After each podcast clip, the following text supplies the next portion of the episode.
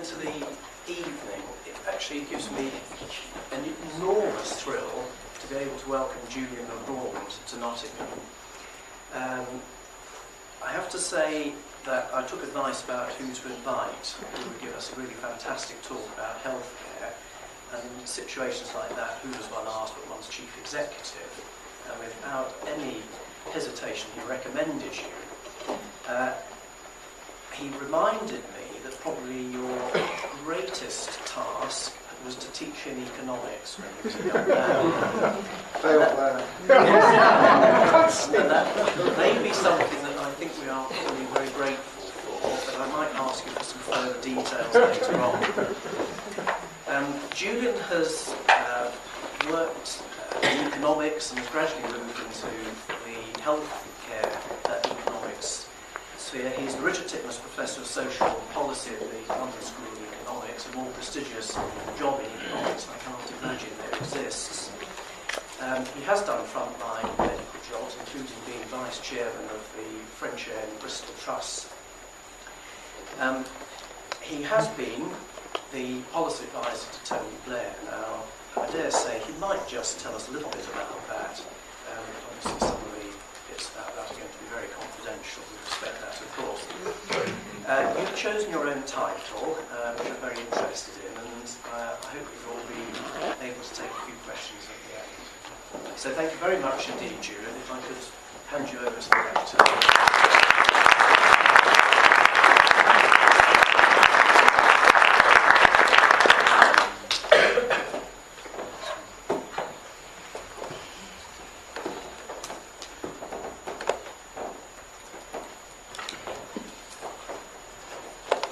Okay, well, um, thank you very much. Is everything working? Can people hear me? Okay. Um, and thank you, John, for that introduction, and thank you, Peter, for the invitation, to, uh, the recommendation, I should say, to, to come here. Um, I have to say, what I'm going to talk about always rather reminds me of uh, uh, Machiavelli's dying words. Um, as many of you probably know, he was, when, when he lay dying, he, uh, he asked uh, for the last rites. And uh, a priest uh, came in and said, uh, uh, Machiavelli, I come here to give you the last rites. Um, uh, first of all, I have to ask you, do you renounce the devil and all his works? Silence from the bed. Uh, so, priest waited a few minutes and then said, Machiavelli, do you renounce the devil and all his works? Still, silence from the bed. The priest said, look, Machiavelli, I have to ask this. I I can't proceed any further without getting answer. Do, do you renounce the devil and all his works? After a minute or two, there was a quiet voice from the bed saying, I don't think it's a good idea to make new enemies at this stage. now, I'm afraid I might not make some new enemies at this stage because um, I'm, um, somebody once described me as basically the person who's been responsible for all the troubles and trials you've been through in the past uh, 20 years. Um, uh, actually, I'm not. Um, Peter was also um, strong, greatly involved in that. Commission for Health Improvement. Um, uh, and uh, there are other villains of the piece. Um, but I am going to talk about uh, basically the, the experience of the, the Blair government and the various reforms, deforms, some people call them, uh, that the NHS went through uh, during that period. And indeed, of course, as we all know, it's still going through now. Um, and basically, we tried, for, there, were basically four fundamental ways to run a health service. Um, and I'm going to go through those in a moment. Um, we tried them all as uh, uh, in the Blair government. Um, they're all bad. None of them work. Um, some maybe work slightly less badly than others. Uh, and that's the kind of message I'm going to give you. And the one I'm going to, the one I was sort of involved mostly in, is probably the one that you will regard as uh, as the uh, as the one most over on the dark side. So I'm looking forward to being torn apart by you when uh, when the questions come. Okay. Um, well, what are these four methods of um, of uh, running uh, a health service? Um, well, the first one is trust. I'll explain what they are in a moment. Um, there's trust, mistrust. Uh, they were both in my title, voice and choice. Uh, and we've got those fundamental ways of doing these. We can trust people, we can mistrust people, we allow them to exercise their voices, or we allow them to exercise their choices. Um, um, actually, we'll come to that in a moment. Let me, let me go back now to trust. Trust is when, uh, and I'm sure uh, the audience, you'll, you'll like this one, trust is when you trust the doctors. Uh, and indeed you trust the nurses.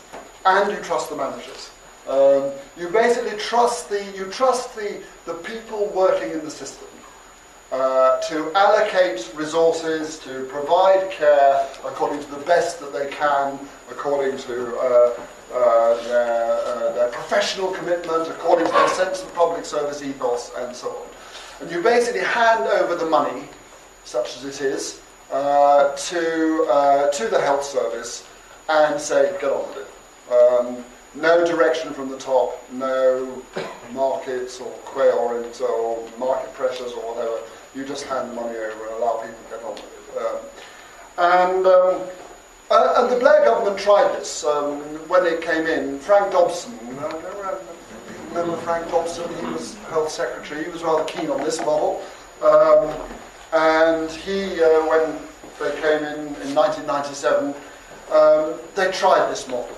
Um, now, it, in many ways, it is a good model, I'm sure agree. And uh, uh, I am, uh, as a public service professional myself, um, I rather, I like to be trusted. I don't like being told what to do. I don't like being directed. Um, uh, university professors are, are slightly more recalcitrant than consultants, if you can imagine that. Um, and uh, we just don't like uh, being uh, ordered around. We don't think it's productive. We don't think it's helpful. Uh, and um, uh, the trust model tends to lead to quite high morale uh, among the people involved. Um, and, and as I say, has many merits as a way of running a health service. Um, what it doesn't do, or one of the difficult things about it, is particularly if you've got uh, a kind of control freak government like Blair, uh, Blair's government, um, it, what it doesn't do is necessarily deliver results. Um, I remember when, I mean, and after a while, Frank Dobson began to lose uh, his lustre. Uh, in fact, he was sidelined to run for Mayor of London. I don't know if you, I if you remember that. Um, and the new Secretary of State came in, Alan Milburn, who probably would have been cancelled. Now, now um, Alan was much more of a kind of a can-do thrusting kind of Secretary of State. Um, I remember talking to him at a conference once, a meeting, and he was sort of tearing his hair out because he said, we had begun to put more money into the health service, and they had at that time, not nearly as much as later went in, but they put in, they began to put in quite a reasonable amount. Um, and nothing seems to be happening. We aren't getting, our, our waiting times are going up, our uh, waiting lists are getting longer, uh, there's no signs of sort of new uh, uh increases in activity. Uh, I just can't, I can't quite make out what's going on. Um, and uh, I could see that he, in a sense, he was losing faith in the trust model. Um, and, and, in fact, uh, he did, and they went straight over to the mistrust model. And this is almost the reverse. This is where government says, we don't trust doctors, we don't trust nurses, we don't trust managers, we don't trust any of them. Um, in fact, we don't trust anybody in the public sector sound familiar? We don't trust anybody in the public sector. Uh, they're, they're all basically in it for themselves. They're purely in it for self-interest. Um, they simply want to uh, they simply want to get as high incomes as possible, or as much leisure as possible, do as little work as possible. So what we're going to have to do is we're going to have to tell them what to do. We're going to have to direct them from start to finish. Um, and of course, that's when we got to the the era of targets and to what's known, uh, the, the, euphemistic description was targets and performance management. Um, the uh, the uh, correct description was targets and terror. Um, and uh, Again, as you'll probably remember, what they did was they set, I say they because I wasn't involved in the government at that time, uh, they set various targets, indeed, of course, as you know, they're still, some of them are still there, um, targets mostly for waiting times, it wasn't entirely, but mostly for waiting times uh, of one kind or another. Uh, and basically um, instituted a system of rewards and penalties for people who met the target or failed to meet the target. Actually, I'm sure Peter would it was mostly penalties really rather than rewards. Uh, not a great deal of, uh, uh, it, was a, it was a very, I think it was a very punitive uh, regime. Um, the trouble is, though, at least um, uh, from a sort of analyst perspective, when you look at it, the trouble is it worked. At least it worked in a crude sense. Um, we set a target for I'll go on to target, for instance, um, of uh, the numbers of patients waiting in hospital rooms greater than 12 months. In fact, it was extraordinary how many there were um, waiting longer than 12 months.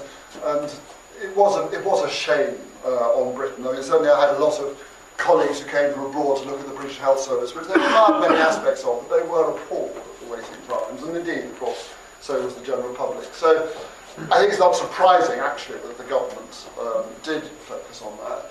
Um, set a target that nobody should wait longer than 12 months by 2003. Um, and as you can see, um, the target was met. Um, it's quite interesting because um, Scotland and Wales um, rejected the notion of targets. and despite the fact they had more resources per head uh, than did uh, England, they, that's, that's what happened with them. That's the same happened with Northern Ireland.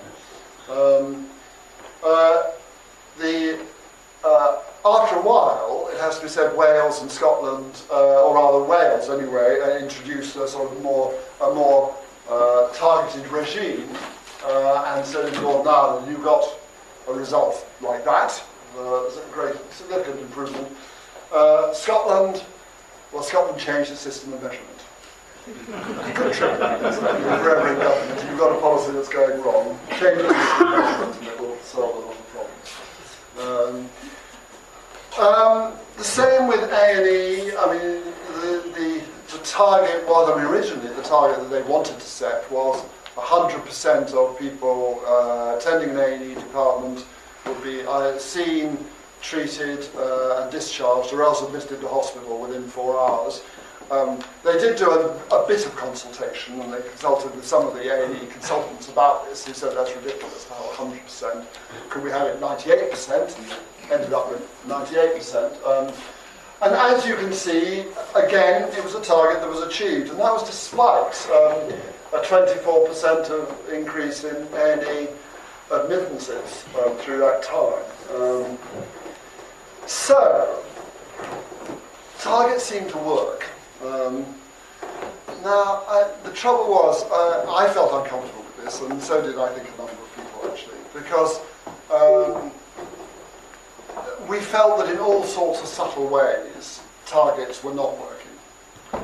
Um, they were directing resources, though there's the usual thing about what's targeted is resourced, what's not targeted is ignored not wholly true, actually. That, that, was quite interesting. There was quite an interesting study of a, of a set of Welsh hospitals and a set of English hospitals just either side of the border, um, with very similar case mix um, of hospitals. And the, the English hospitals being subject to targets and terror, and the uh, Welsh hospitals um, not. And um, unsurprisingly, the, the study revealed that the Welsh hospital, the English hospitals did better on the areas like waiting times and so on that were targeted. But it also turned out that they did rather better on just about every other indicator as well.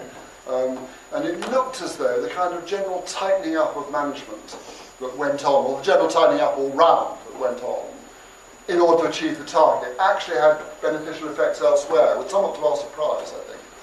Um, it wasn't really what we were expecting. However, um, I still, uh, I didn't think then, and I still don't think that targets uh, uh, are the way to go. Um, I still think they do distort resources, they do distort priorities. I'd be quite interested to hear your comments when, uh, when we get a chance to, to talk about it. Um, of course, they, they create opportunities for gaming, so what, what the economists call gaming, that's to say, either outright fiddling of the figures, but more commonly, sort of shifting things around a bit, um, so as you meet the target, um, but you miss the point, in the sense you don't actually, you, you, uh, you, you don't actually do, the, you don't commit the spirit of the target. For instance, there, were, uh, there was a big increase in, in accident and emergency, uh, in people being admitted into the main hospital um, uh, rather than um, being treated and discharged, even if, uh, as the as the time approached for the four hours to, to be used up. Um, and there were various there were various things that went on in a variety of places that. Uh, uh, and it just encouraged people in some ways to, to, to dodge and to duck and to weave, um, which doesn't seem to me to be a good way to run a health service. Um, uh, and I did actually, I was at a meeting, um, and, and to, be, to be fair, neither did Blair. Uh, I was at a meeting with him once, and he was talking actually about this accident emergency uh, case, and he's saying, do we just have to, do we just have to carry on doing this um, for the sort of the, uh, the rest of our lives, so to speak? Do we have to sort of carry on cracking the whip from the top in some senses, um, driving uh, these professionals uh, to, to do this. Um, isn't there some way, he didn't quite use this language, but uh, isn't there some way in which you could uh, uh, get a kind of drive to improve that was internal to the system? A drive to improve quality that was in some sense internal to what was going on. Um, and um, this was music to some of our ears because, as I say, um, many of his advisors and so on didn't really like the targets and stuff. Uh, and they said, well, yes, there are two, there are two ways that you can do that. Um, and that is um, the, going back for a moment, uh, voice and choice. Now, in both of these cases, what you do is you rely upon patients, basically, or you rely upon the people who use the health service to try to uh, provide incentives to improve quality. With voice, you rely on people's voices.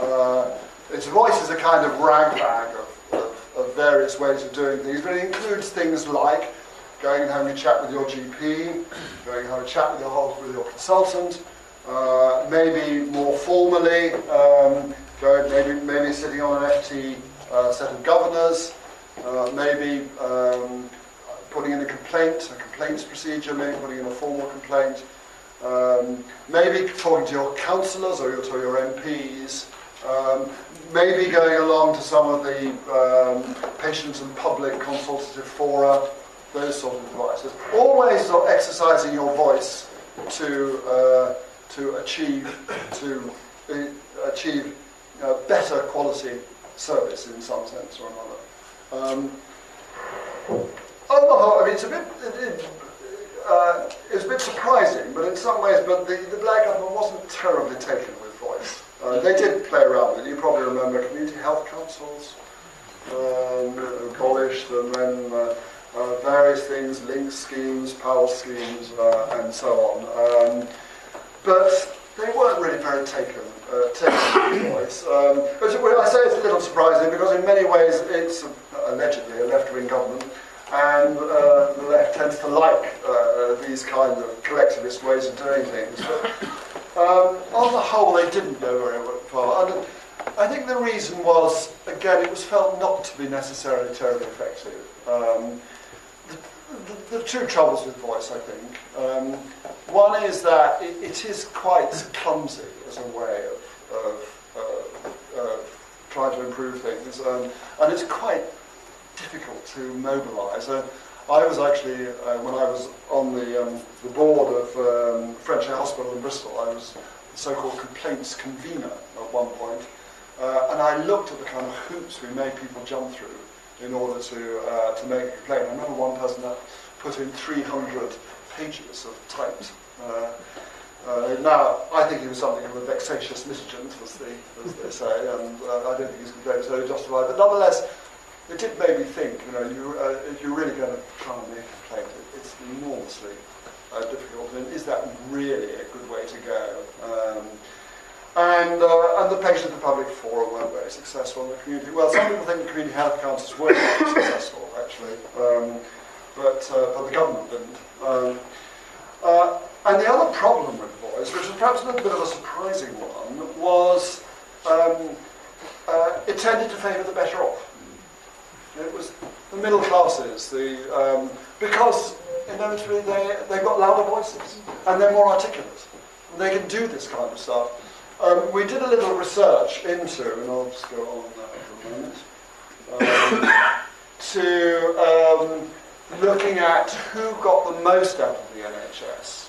Um, and um, uh, it tended to be on almost every level, one way or another, it tended to be the better off. In this case, uh, it's uh, the employed, the rich, the better educated tend to do better. Uh, if you looked at uh, CABGs, you've got this kind of, um, you've got intervention rates were 30% uh, lower in the lowest socioeconomic group and the highest. Hip replacements, rather similar. Um, uh, even GPs um, spent less time per consultation with those lower down the economic scale. Uh, now, I don't think in any sense this was the fault of the GPs or indeed any of the people involved in the health service. Um, um, I'm, I'm, sure that the GPs in the audience will be able to tell me that it's, it's the wretched middle class people who clog up their surgeries with unnecessary uh, uh, questions and uh, endless chat. Um, uh, and indeed, but in a way, this is, and much of this is about the, the ability of the middle classes to manipulate the system is a little pejorative. It's not quite manipulate the system, but at least persuade the system to respond to their needs and wants to a greater degree than the, uh, than the other, than the uh, less well So, um, we did a live voice, so we moved to choice. Um, I'll come to that in a moment. Um, choice. Now, um, so a range of measures were introduced to introduce patient choice uh, of uh, elective surgery, chiefly, as you know. Um, and, um, uh, and in addition, um, we, we moved towards um,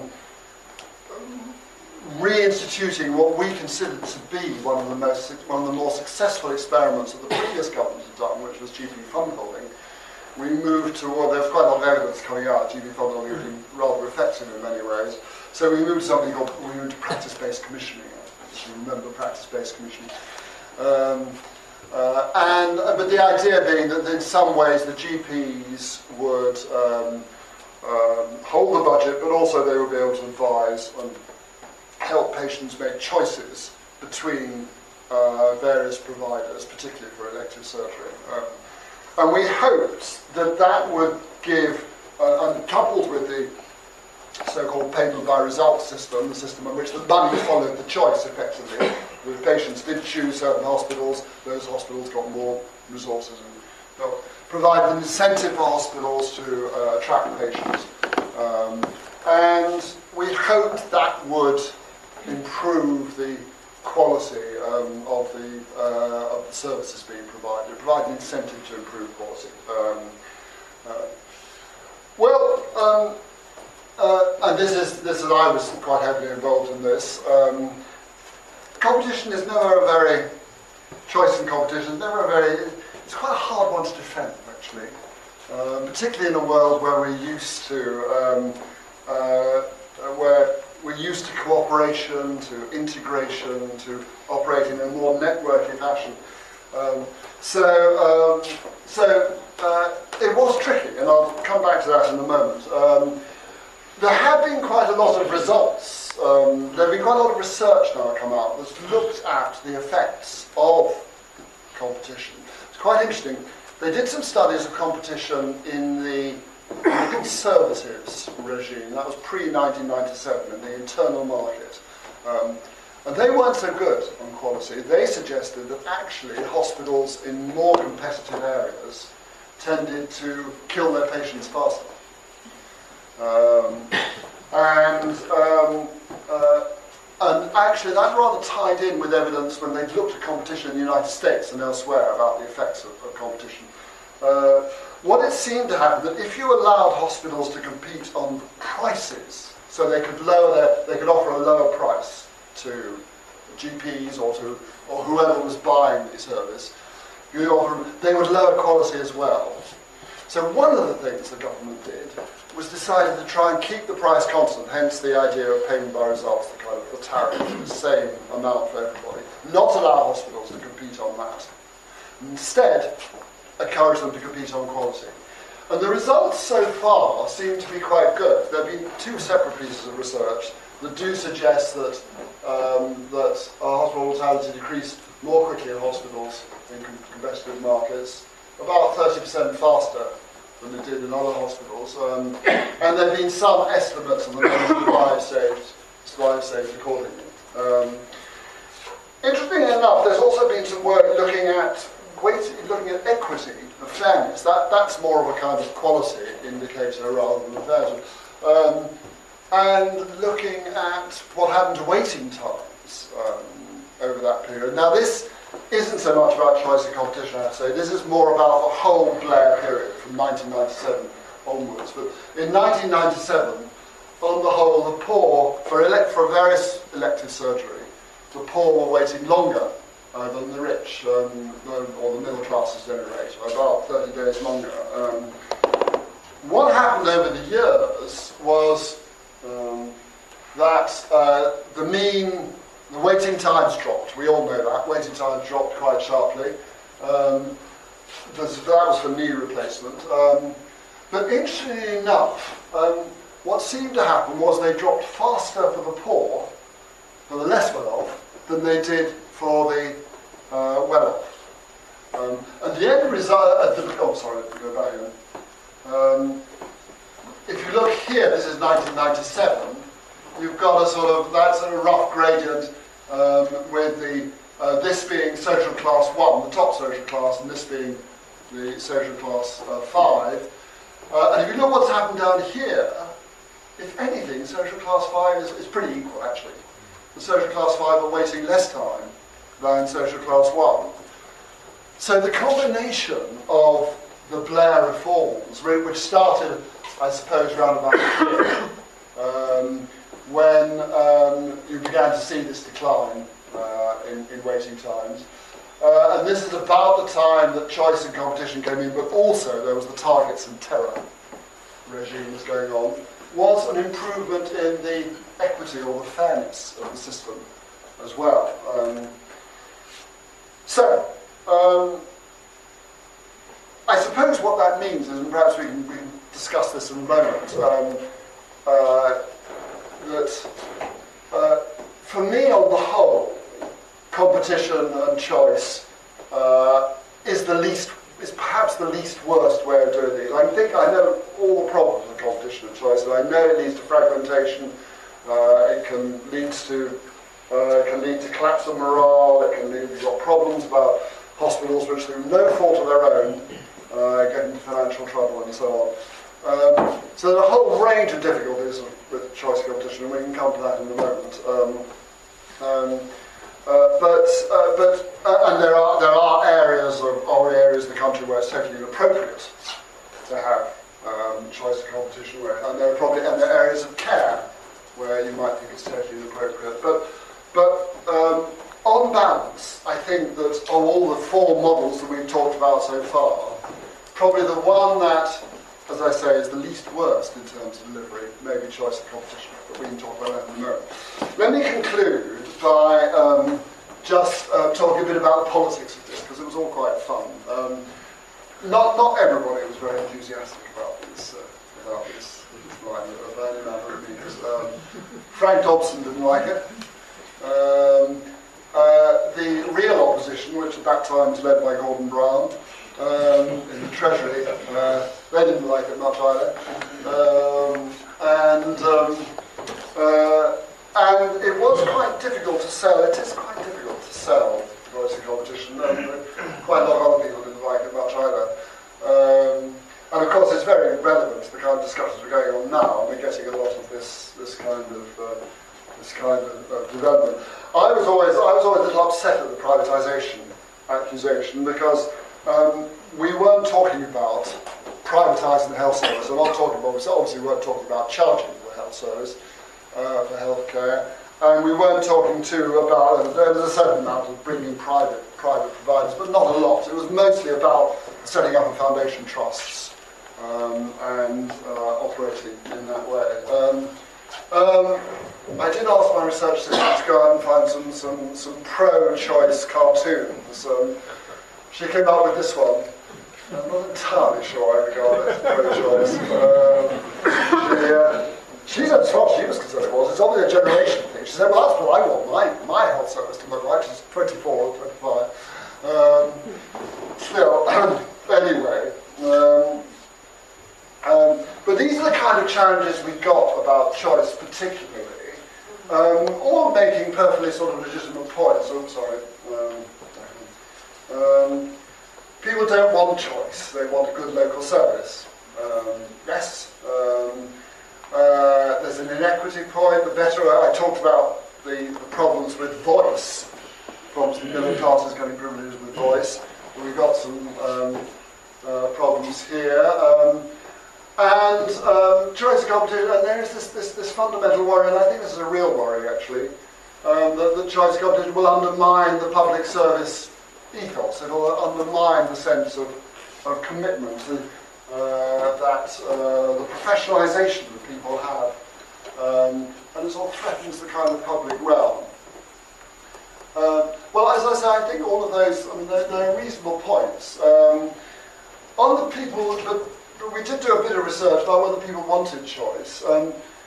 What was quite interesting was that um, on the whole, uh, on the whole, people did seem to want choice actually, um, uh, and uh, it tended to be the less powerful who wanted choice. It was women, uh, uh, and there were majorities in each group wanting choice, but it was women more than men wanted choice. The the lower uh, the, lower social classes, so to speak, um, tended to want choice more than the upper social classes. Um, the uh, income, income it was that there's over fifty thousand pounds. They, they still wanted choice, a majority, but um, uh, but much less than the proportion of those who are earning, earning less than ten thousand pounds. Um, and so on. Same true of education. That those with higher education um, wanted choice, um, but not as much as those with no education, which is, I think, quite interesting. Um, uh, and actually, this is a fairly universal phenomenon. If you look across not just not just um, not just healthcare, uh, but if you look across education and you talk about choice in schools, you get a rather similar pattern. If you look across other countries, the United States, New Zealand, Finland, you tend to get this pattern with the poor tending to want more choice than the, than the better off. You be quite interested to think about why that might be. Uh, I think it's partly because uh, the poor are often stuck with lousy services. Not always, but often stuck with lousy services. And so they see the opportunity to get out in some sense, to, to get to uh, a better service. And of course, the middle classes are better able, as we indicated about voice, they're better able to use a non-choice system to, uh, to their own advantage. So I think that might be some of the reasons that goes on. Um, um, they did, we did, they did, we did do some piloting of this, uh, of the choice idea to see whether um, different groups, you know, whether men and women, uh, people with different educations, uh, different employment status, whether they actually would use the choice system. And they might say they wanted choice, but we don't know whether they actually use it. And as you can see, there's not a great deal of difference, actually, here between the various groups. On the whole, it didn't seem as though we thought, again, there was a danger that the poor wouldn't use the choice system, or less well off wouldn't use it. Um, um, and this is what uh, the, the, the, final thing. Um, this, this, this is an uncomfortable thing uh, when we ask people uh, about what they thought about public services in Britain. We were trying to sort of get some feel for whether people cared very much about um, public versus private, uh, the rest of it. Um, and uh, we asked them what made about what they thought about public services in Britain. This is right across the board, public services. Um, and we got this kind of result, which isn't, um, I must say, doesn't uh, inspire with confidence. I suppose they do. They do think that um, uh, that uh, let's just, uh, were uh, hard working. That's one nice thing about those of us in the public sector. They knew they were hard working, but the rest of it is not very not very uh, uh, reassuring about the way they treat us now. We did discover, actually, in doing this research, that it probably that, that most people still thought that British gas and the utilities generally were still part of the public sector. Uh, so we may be picking up a British gas effect. That's rather what we hope. Those of us who work in the health service or in education. Um, uh, but it does suggest that they don't think that um, uh, the people who work in public service are friendly. I think I'll. Um, and this is a final survey that we did where we looked at about private, this issue about private hospitals, because obviously that was uh, a major issue now. Um, and uh, whether people really minded about that uh, when they wanted the public sector. And on the whole, they didn't seem to, as you can see. But you have to be careful with this kind of stuff, as I'm sure any of you who's, uh, you, you, if you ask the right question, you can get the answer you want. Um, so I wouldn't necessarily take that all too seriously. Um, so, let me finish then by saying, well, uh, oh, for those of you who are academics um, or are interested in the academic stuff, this is some of the some of the evidence I've been citing, some of the references on the evidence I've been citing. Um, and this will be, I think this will be available if anyone wants to wants to check it out. Um, um so, where does that leave us? Um, well, uh, particularly about the present healthcare reforms that are going on. Um, well, uh, I think they're daft, um, frankly. Um, uh, or rather, more accurately, what I think of that it seemed to me that the Blair, well, I, I would say this wouldn't buy, but um, the Blair government probably got it about right. A little bit of competition, a little bit of choice. I mean, not massive amounts. It wasn't massive. A little bit of competition, a little bit of choice. Um, uh, some use of targets, um, and as we saw, on the whole, a payoff of improved quality and improved equity. Um, there were various things that were introduced, like practice-based commissioning for GP commissioning, um, and really, um, the present government, the, when the new government came in, they, they didn't need to do any of this. They really didn't is they could have just, I mean, they could have just built on, if they wanted to, the various things that, that had been done by the, by the previous government, uh, and otherwise left things pretty well as they were. Um, and I think that would have been a much better strategy, and indeed, like Britain said, they should have withdrawn the bill, um, and the bill has gone mad. Um, I don't think, actually, though, having said that, that um, once it goes through, I don't think things will change very much. Um, they change on the GP commissioning side, of course, and PCTs. Uh, obviously, anyone who works in the PCT obviously things have very much. As far as hospitals are concerned, I think patients will still come to hospital, doctors will, and nurses will still treat the patients, and they'll probably do so much in the same way as they ever did. And so, with all the sound and the fury that emanates from number 10 uh, and elsewhere, uh, at the end of the day, your lives, I think, will carry on much as they always have. And indeed, I very much hope they do because you're doing a great job. So, thank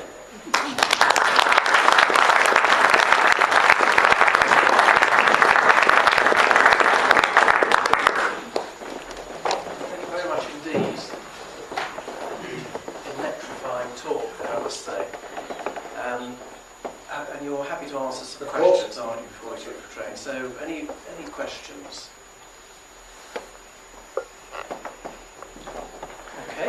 A GP. Uh, thank you very much for what was a very thoughtful and insightful talk, actually. But something that has puzzled me from your years advising the government that I've never been able to understand, perhaps you can explain it to me. It's on the question of choice. I'm at the beginning of the choice process when I see patients and the surgeon I choose to refer them, and it's to where. The government, uh, thank you. Uh, the government that you uh, advised set up a system of choice whereby our patients were encouraged to choose not to have their knee replaced in Nottingham, but to go to Exeter or Carlisle if they wished. But in actual fact, the only choice my patients have ever expressed to me is to have their knee replaced by the chap who replaced the previous knee. And that was explicitly Sorry, stopped. can you just repeat that?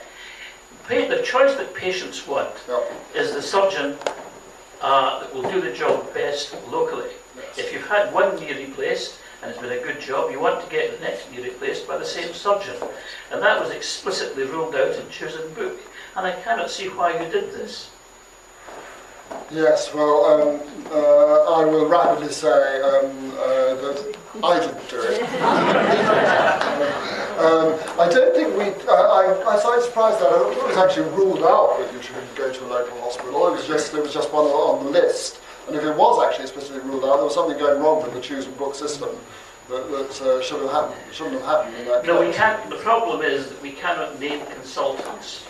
Oh, right, It means you, can, you, you send to a service. right, right. But, Well- but patients don't see the service as being what they had the last time. No. They want Mr. X. Well, I think I think we should have named consultants. I think uh, I think that, that, that opportunity should be open to patients, and indeed we, we did talk about um, and indeed try to get that. It, but on the whole, it tends to be the consultants are not so keen on that, in our experience. But maybe that's maybe that's unrepresentative. But yes, I quite agree. I think that's way that's the way we should move towards that. Um, I mean, your more general point about um, patients don't, you know, what they want is a good local service. Um, of course, in a sense, that, that's bound to be true. I mean, if you offer somebody a choice of televisions or uh, a, a high quality television, um, what will they go for? Well, obviously, they'll go for the high quality television. I mean, um, the point more is about the choice and competition argument is that um, some, some people, often um, people in relatively poor areas, are not getting a very good service. Um, and, the, and if they have the choice to go somewhere else, then that does give a strong incentive for the service to improve. You don't need very many people to exercise choice, actually. It's most, the evidence tends to be only about 5 or 10% of people need exercise choice to give this kind of, this kind of push to, uh, to quality improvement. Professor LeGrand, I enjoyed your present. Sorry, Uh, I enjoyed your presentation. Thank you very much. You mentioned four ways of running the health service. Isn't there a fifth way? Taking the health service out of politics, because every Secretary of State that comes likes to put his stamp and do a reform, and there's reform fatigue. And how can the Secretary of State know better than the people who are actually giving the service and running the service? Of course, those people need help from lawyers, administrators, accountants. Have a board of governors, um, say like the BBC, and, and they have a budget, and then they can provide the best possible long-term service without political interference. Isn't that the fifth way? Well, I, I think that's close to what I would call the trust model, actually. It is when basically you, you, the political system stands back from the, from the whole business, hands over the money, and allows people to get on with the job. Um, and, um, and as I say, I think it's a model that has some merit. And to be fair to the present government, um, it, that's one of the things they think they're trying to do by setting up this national commissioning board. The idea is that they uh, that they set up this board uh, that is be, going to be composed of the great and the good, um, uh, and um, uh, and but not pol- politicians. Uh, the politicians stand back and then allow the, the national commissioning board to do its job. Um, I don't know whether I think it'll work at the end of the day. I mean, you're talking about hundred billion pounds um, of, of public money. Um, uh, if this, if this national commissioning board uh, really was the great and indeed the good, uh, and if they were very effective, uh, then maybe maybe it'll work. Um, if uh, it's, it's like the, it's the trouble in a sense with all kind of dictatorships. And a bit of the problem with the targets and terror regime was that um, if you've got a benevolent dictator uh, who's not subject to any kind of democratic accountability or control, um, uh, and is also extremely competent. That's probably the best way to run things, whether it's a railway whether it's a government or whether it's a health service. Um, the sag is that dictators often end up, they might start off as benevolent, but they often end up as somewhat malevolent, and um, they often end up as fairly incompetent. Um, and whether they're less competent than the, uh, the politicians um, uh, concerned, I'm not sure. So, but I also, I mean, on a more pragmatic level, I just don't see the politicians ever really be able to stand back from 100 billion pounds and allow that money to be spent without control. But it, it's an interesting idea.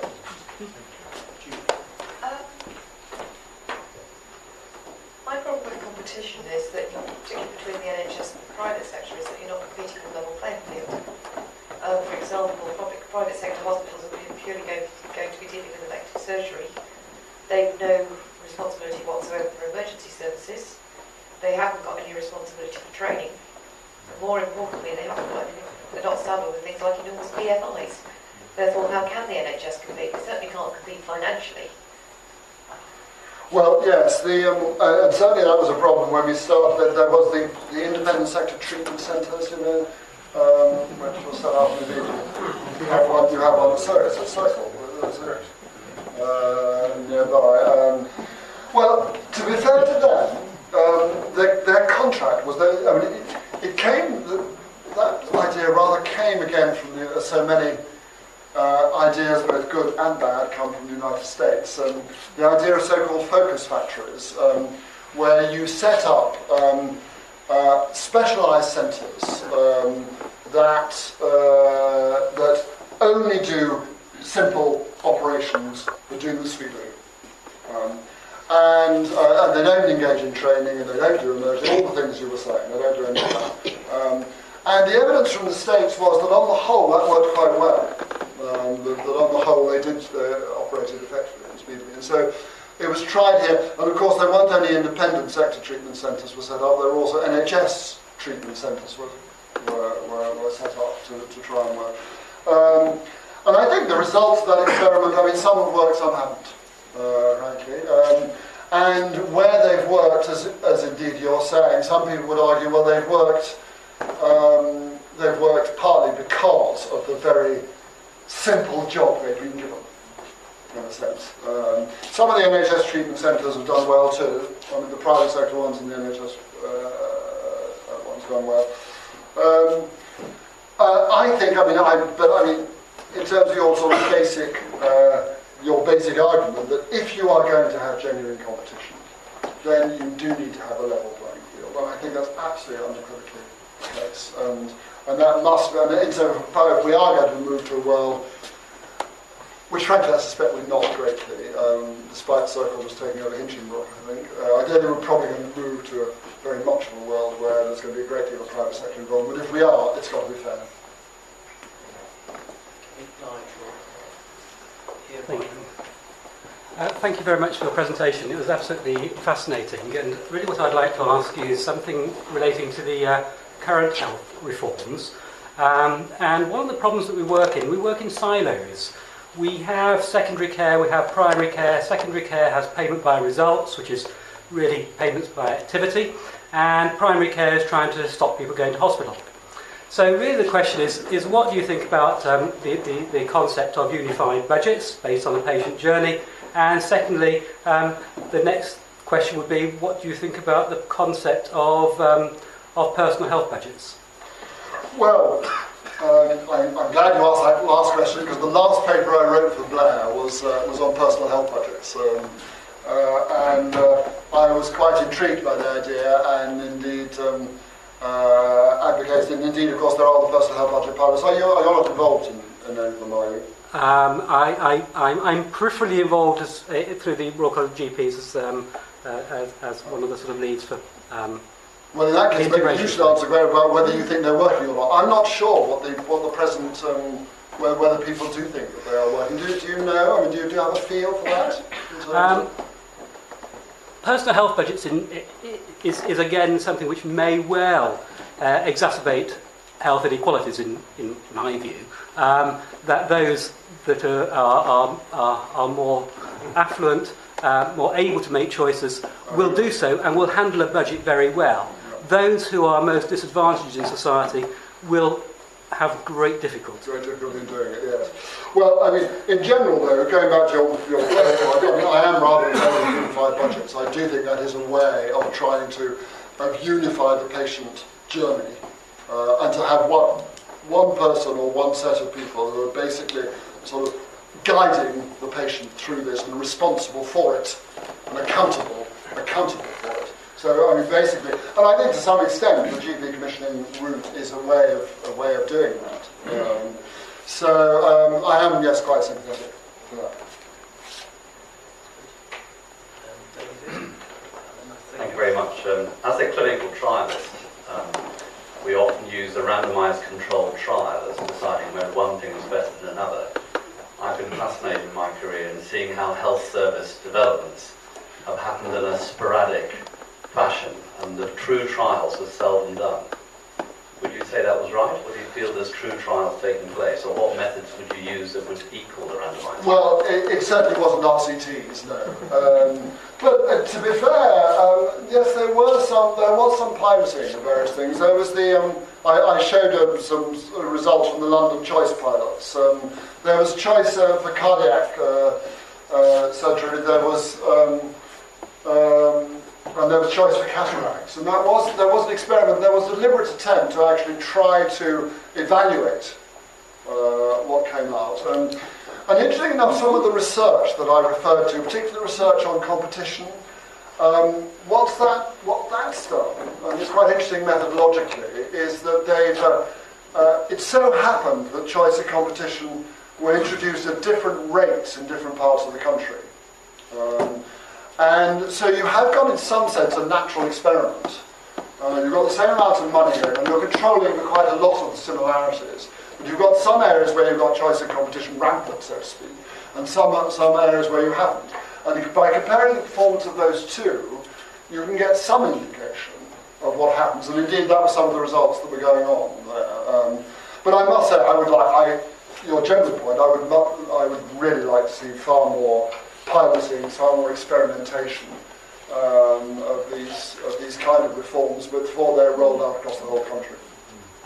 Maybe I just have one final question. Rupert Ayton here, who is our Director of Finance. so he's uh, been listening, listening to all the replies now. This is going to be a killer. I suspect. I a killer question. Uh, Julian, thank you for the talk. It's really, really interesting.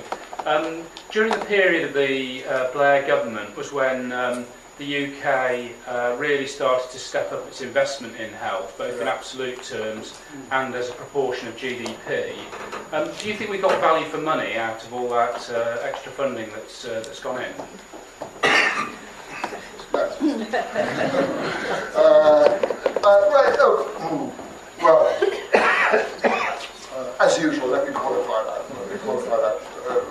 Uh, um, we did get, um, I think people were expected an increase in productivity. That's to say, they, they expected, they hoped that we would get um, uh, that if you've got a 10% increase in the money going in, you get a more than 10% increase in the in the job done at the end of the day. Um, uh, that hasn't what's happened. Um, what's happened is there's been a, a 10% increase in, well, been much more than 10% increase, uh, um, 100% increase in the resources going in, and um, a 90% or whatever increase in the output coming out, which is a drop in productivity. Still, it is worth noting there has been an increase in production. It's, it's not that when people, and in fact, Tony Blair himself made this mistake, but I had a little argument with him about it. Um, he thought that when the people said there's, there's been a fall in productivity, it meant that actually we put all this money in and actually things have gone downhill. Um, well, that's not, that's not the case. It's just that things didn't rise, increase quite as fast as the, as the, uh, the rate of resources going in. Again, um, uh, it does look a bit as though, um, now this is more about the targets and terror regime, there have been some interesting comparisons, again, uh, um, not quite an RCT, but a comparison between Scotland and Wales do offer a rather useful, a useful sort of labor- almost a laboratory experiment. Um, uh, and it does look as though um, productivity fell faster, so to speak, uh, in Scotland and Wales than it did in comparable areas of England. The northeast of England there was pretty. So it does look as though the target and terror regime particularly wasn't, wasn't too bad as far as productivity is concerned, but on the whole we have poured in a lot of money and, and things have got better, but maybe not quite as good as we'd hoped. Okay, that's great. We'll uh, leave that for questions. Thank you very much for taking the time to extend your um, talking time. Can I ask if Peter Homer could just say a few words? Thank you. Julian, uh, on behalf of all of us, um, I think been enthralled by your, your commentary and insights. Uh, can I thank you very much indeed for um, disturbing a very busy schedule I know you're travelling back immediately in order to, to, to, get up at a horrendous hour in the morning in order to attend to, uh, to, to, to, various duties. And, and in life, ladies and gentlemen, there are many gifts that we can have. Good health, you help to provide that. Good friends, good colleagues, good teachers. And Julian doesn't know this, but Julian is one of two individuals uh, who influenced my choice of career. And he had that effect on very many of his students. And I think this evening we've had the benefit of, uh, of a very balanced, unusually balanced in the sense of someone who's been so close to the proximity of power, a very balanced perspective on what works, what doesn't work, what's least worst. And Julian, you've, you have provided uh, us with a privileged glimpse under the bonnet of government. With all the messy um, components of, uh, of, of, the imperfections of decisions, uh, um, uh, beset by the demands of, uh, of, electoral convenience and the, the metronome of, of, when elections are called. And I'm sure that, uh, that your conversations, uh, the conversations we have, will resonate with echoes of both your phrases and your concepts. So, on behalf of all of us, Julian, thank you so much for an enthralling evening.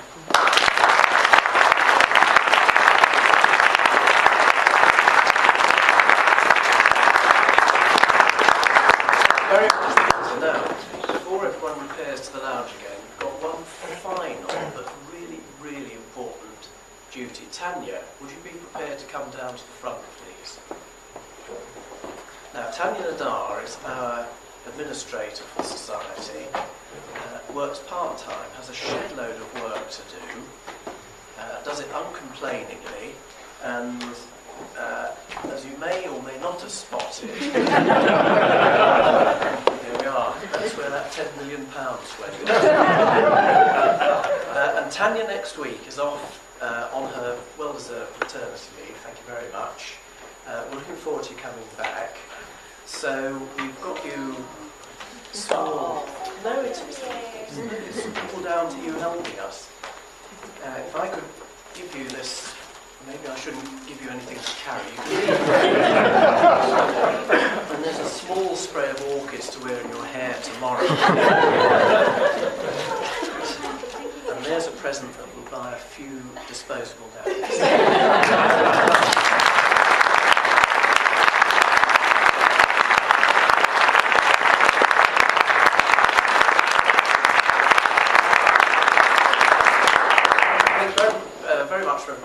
please uh, make use of the coffee and tea, and that's that. We'll see you on the 7th of December. Thank you very much.